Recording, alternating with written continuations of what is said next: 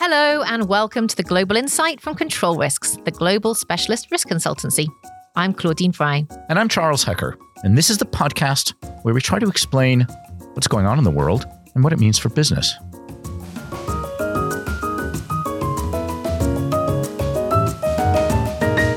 Charles Hecker, my regular co-host on the Global Insight podcast, is away. I'm joined for this edition by our longtime and very regular contributor, Jonathan Wood. Jonathan, you've just arrived in the UK for the first time in many years, fresh from DC. Welcome. It's fantastic to see you. And it's fantastic to be here, sitting in our beautiful studio overlooking the River Thames. And we will be speaking today with an economist from our partner, Oxford Economics, about the impacts of inflation on global economic performance, on social and political stability, and on the business environment right around the world. By the end of this podcast, we hope you have a much better sense of the outlook for the cost of living crisis and how sharp and deep the impact on your organization is going to be.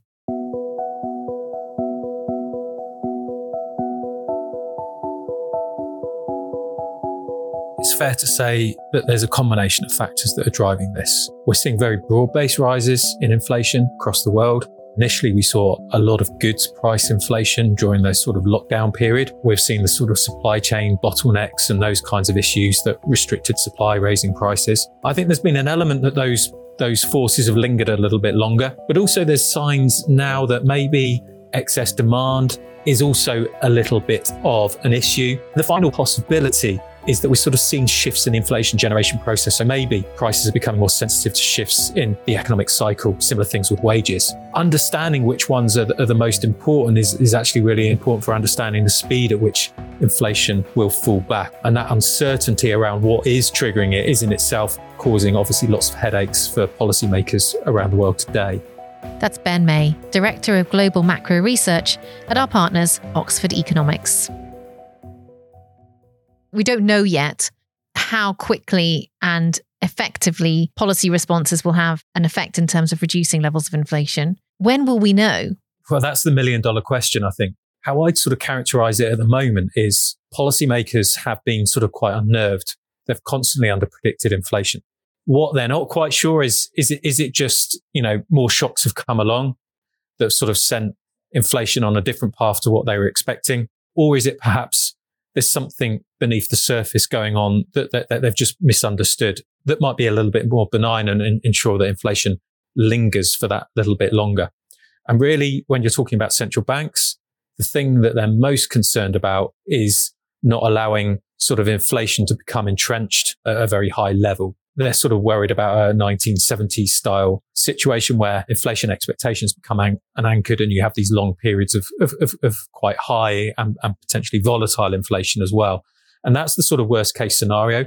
And I think really what we're seeing is policymakers are raising interest rates as a result of that to try and manage those that kind of worst case scenario and limit the chances of that happening.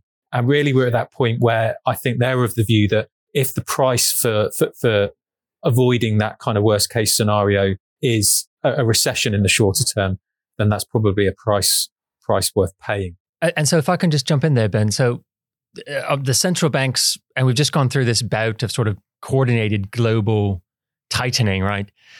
And on the other hand, governments have also been putting in place subsidies, for energy here in the UK, for food in other countries, or they've been maybe delaying lifting some of those subsidies. So using those types of policies. When you look around the world, which types of policies do you think are going to be most effective, and really what should companies be looking for when they're looking at a country to know what policies would make the most sense there, or if they see a policy being put in, knowing that it's going to have the desired effect on cost of living?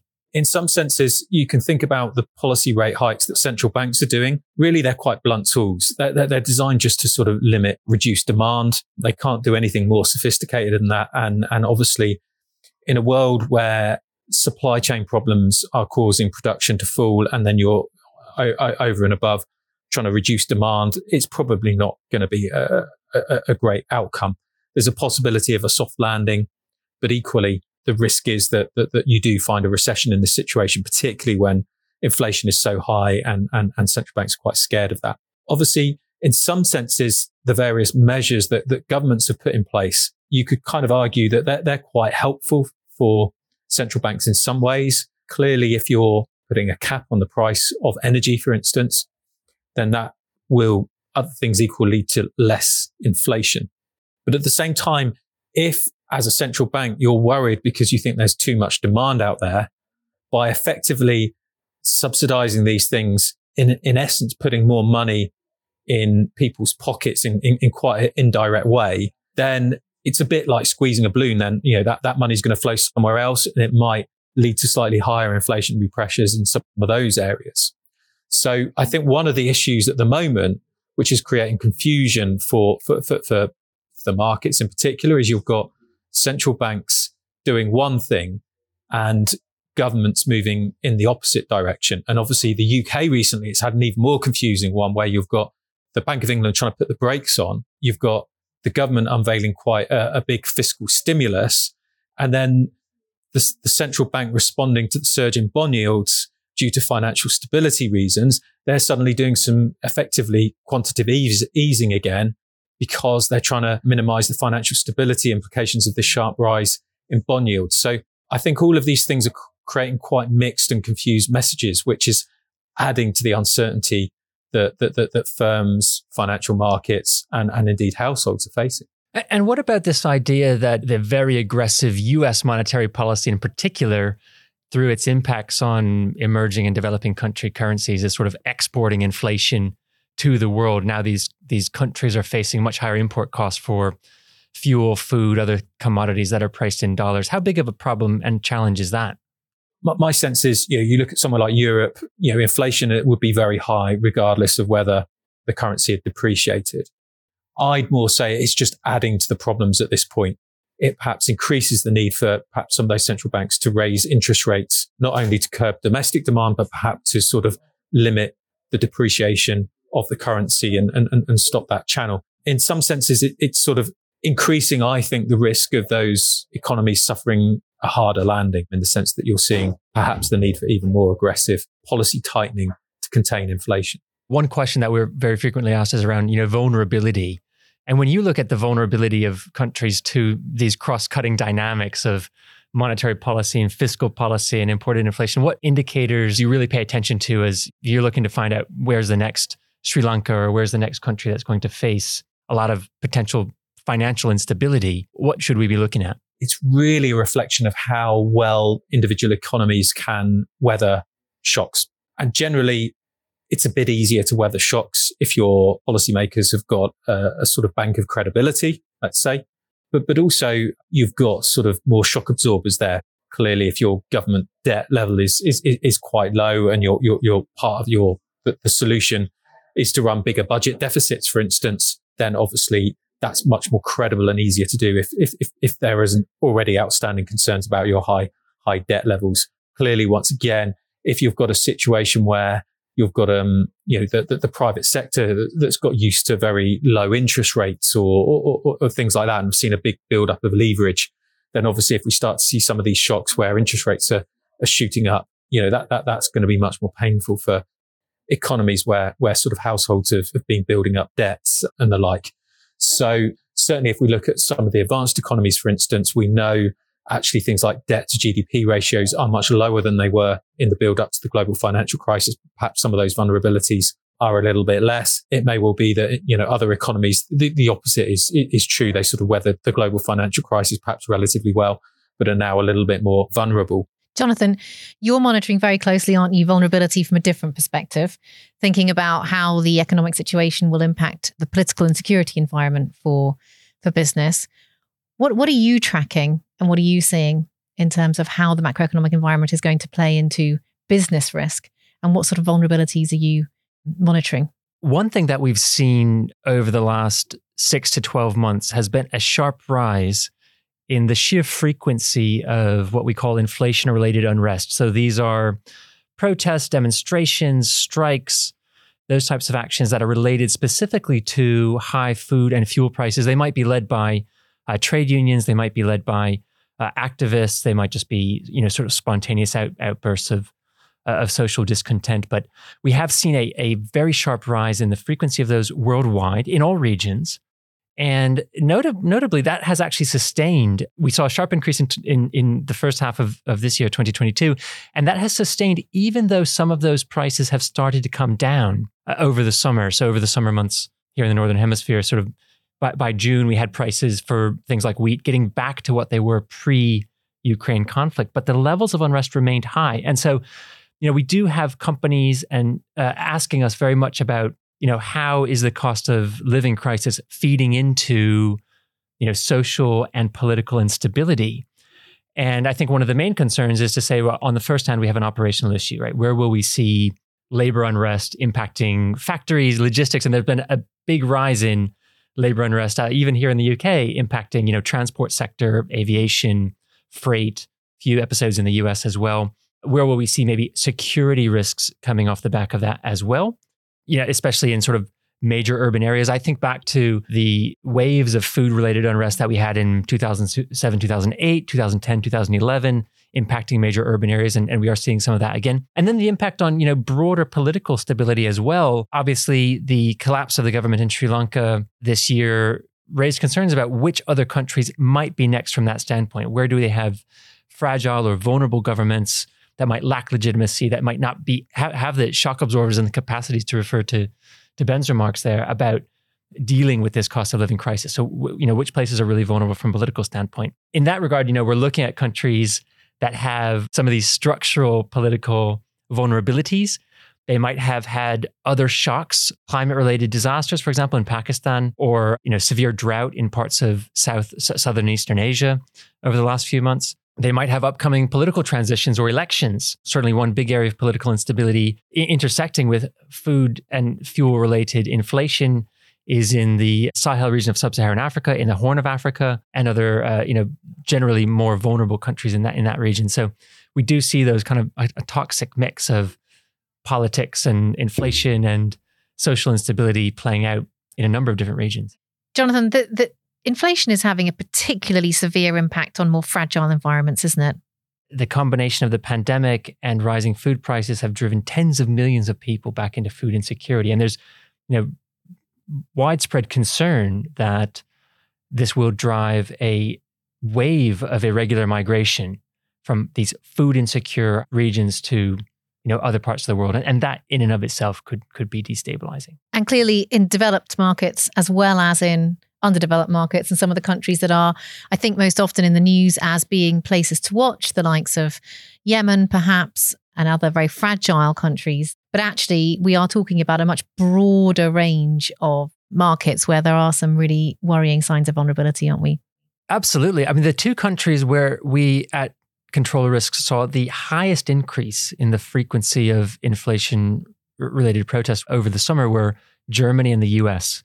So two, you know, very advanced economies, not nearly as fragile as some of those other countries that you mentioned, but where we have had a significant increase in social protest around inflation-related issues. And I think that, you know, reflects a perceived move away from this very low inflation environment, perhaps, and that these pressures are just hitting advanced countries and emerging markets and developing countries alike. I think one of the issues actually is there's not really a neat, costless way to get around this. So, you know, you think about those protests, say one option would be more subsidies on, you know, food or fuel or whatever.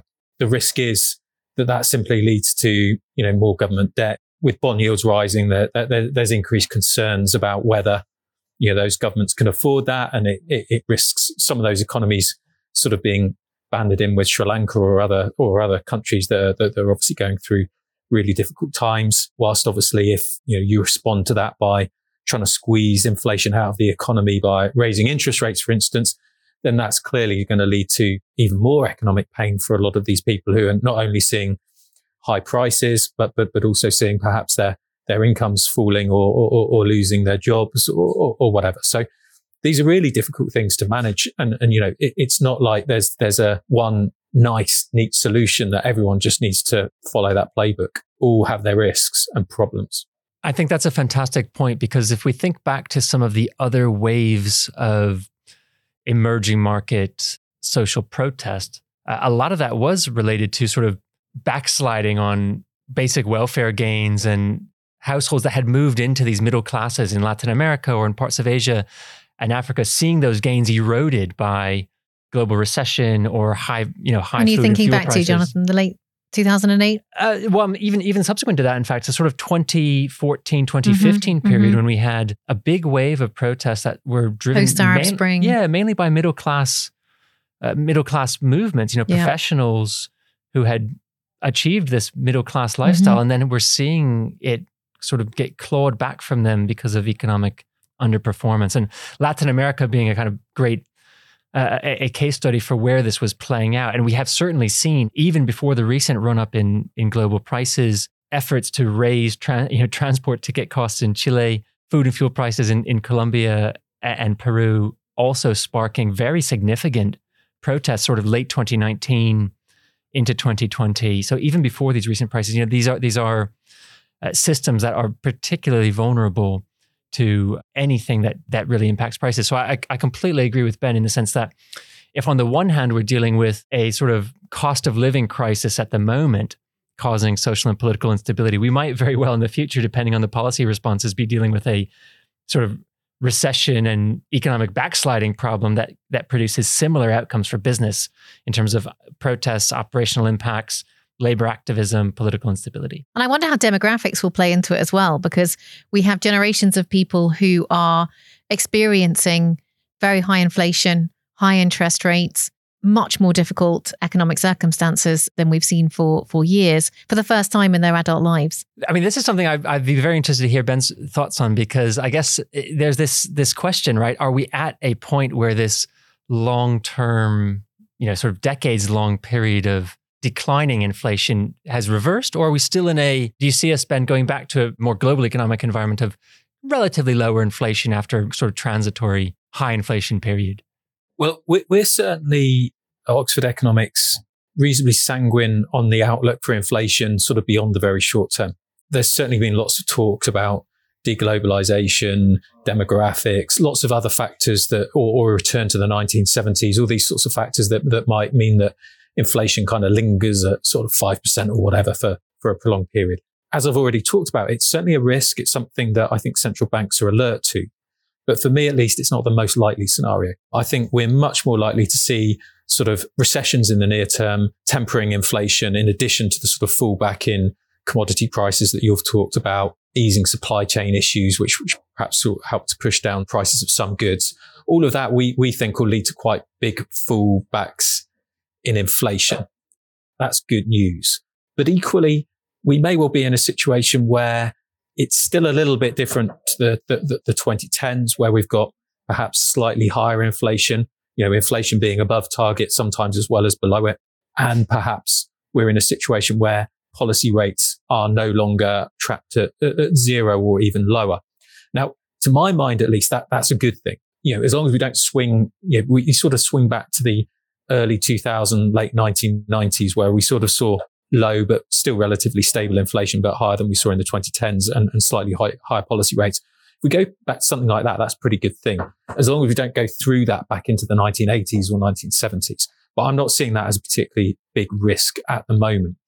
The key thing, though, is still I'm, someone in my mid-40s who's had a, mortgage for, 15 years or something. I don't think I've ever really had a period where my mortgage has gone up over that period. And I think there is going to be a lot of people, whether that's households with mortgages, who have sort of almost assumed that those mortgage rates will remain very low and have perhaps maybe a little bit overgeared as a result of that. Similar things you can make cases for businesses, other things. And even that move to a slightly higher interest rate outlook could be quite painful. And clearly with the moves that we've seen in things like mortgage rates in the US and UK recently, that could be a big shot across the bows for some of those people. Maybe even if mortgage rates fall back down quite sharply next year to something much closer to what we've been used to over the last few years, that's by no means inevitable. But even if we do, I suspect there might be a sort of once bitten, twice shy attitude amongst lots of people. So you could see this having kind of quite big spillovers potentially to things like house prices, for instance, as a result of that, as people are perhaps willing to take out less big mortgages than they were before, irrespective of, their sort of financial situation. Even in a kind of benign situation, there's scope for pockets of pain and vulnerability and sort of bit of volatility, let's say. Awareness of political, country, and economic risks underpin your organization's ability to protect value and mitigate shocks. Whether you need consulting on a particular project or longer-term strategic, analytical, and forecasting resources, we can respond to your requirements face-to-face or through our online platform-based solutions. For more information, follow the link in the podcast notes. Thinking back, of course, to the global financial crisis or the great financial crisis, I mean, do you see any of those pockets of volatility and risk being really systemic? I mean, do we even know where some of the risks lie, or is there too much complexity and opacity in the system to really understand some of the interdependencies? Because I gather that, as to your point about mortgages, that was one of the dynamics here in the UK, right? That the rise in rates had exposed a sort of potential systemic risk that they had. The Bank of England had to intervene very quickly to quash. And is that something that you're concerned about going forward in other contexts? So I think with the sort of Bank of England stepping in, it was partly due to this sort of issue with these investment strategies that some of the pension funds had. And effectively, they were sort of making losses because of the rise in bond yields, which was forcing them to sort of sell assets to sort of fund margin calls. And some of those assets that they were selling, because they're quite liquid, were government bonds, which was pushing up the yields further and sort of creating this vicious cycle. Seemed like quite a specific example, perhaps fairly unique to the UK. But I think what it does signify is probably out there, there's lots of various strategies and sort of things that are going on in all sorts of places in different markets where people have got used to these very low government bond yields, policy rates, and have perhaps either by accident or by design sort of geared up to those and sort of taken wittingly or unwittingly quite leveraged sort of bets on those things. And clearly, if we do start seeing rises in bond yields, policy rates that are very substantial over a very short period of time, that can lead to a lot of pain for people who are on the wrong side of those bets. That's the sort of nature of the beast, I think. We always see that. I think it's pretty difficult to avoid those. It's much easier to sort of see where the problems are with the benefit of hindsight than perhaps seeing them sometimes in real time. I don't think many people were seriously putting a lot of weight on, mortgage rates in the UK going to be at sort of 5% at this point, a year ago, like maybe not even 6 months ago. But I think when you do have these big swings and big shifts in behavior or rises in interest rates or whatever these things are, there's often people get caught out. And really it's about limiting that. You're right. It is hard to make predictions sometimes. And maybe even 6 months ago, it would have been hard to imagine mortgage rates here in the UK being as high as they are and as they're heading. But I am nonetheless going to ask you both to identify one to two markets which you think we need to have a particularly close eye on over the next 6 to 12 months. I'll let Ben go first. Well, it depends a little bit what you mean by markets. I mean, I think one, really obvious concern, which we already touched on, is the housing market in certainly lots of places. Certainly if people are sort of scaling back their mortgages due to affordability reasons related to rises in mortgage rates, it's certainly possible that you could see quite big house price falls if mortgage rates persist, which could be the sort of impetus for a further leg down in terms of recessions and seeing bigger recessions than perhaps at the moment we would be expecting. That's certainly a big risk. If you're sort of thinking about Europe more generally and the surge in gas prices, which we've not really talked too much about, I think that's created huge uncertainties about, I think, energy security and also that price of that energy. So I think that could be a real issue for European industry. If you're an intensive energy user, are you now at the point in Europe where you think, really, I need to be closing down my plants and moving them to somewhere else where the price of energy is likely to be a bit lower and a bit more stable. I think those are probably two risks that I would identify. I can certainly confirm that exact issue, that exact concern around how resilient is my manufacturing operation, how resilient is my supply chain in the context of energy price rises and also prospective shortages and potentially blackouts here in Europe over the winter months, that is driving a lot of our business at the moment, helping companies work out what they need to do pretty urgently to make sure that they can carry on operating. Jonathan, your turn. I agree. Europe will be absolutely critical because we will find out in the next few months just how well it's coping with the looming energy crisis and whether or not the policies, both the demand side policies and the supply side policies are actually working.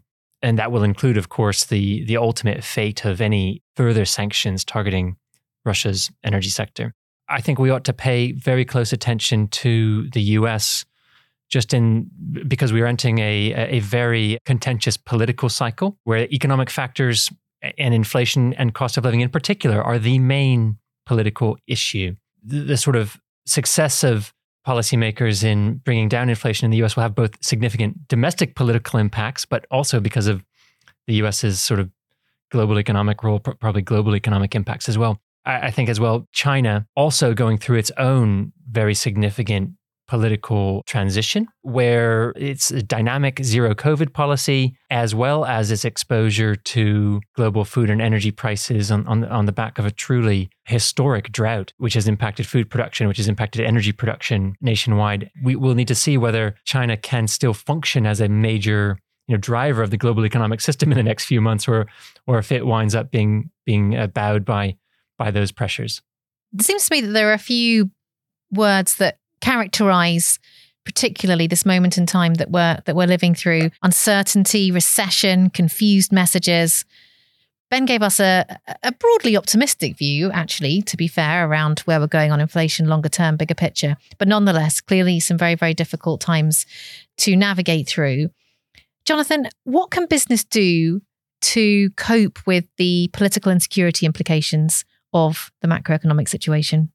So one way that we are helping clients at the moment is understanding which countries or which jurisdictions have the most exposure and vulnerability to some of these trends.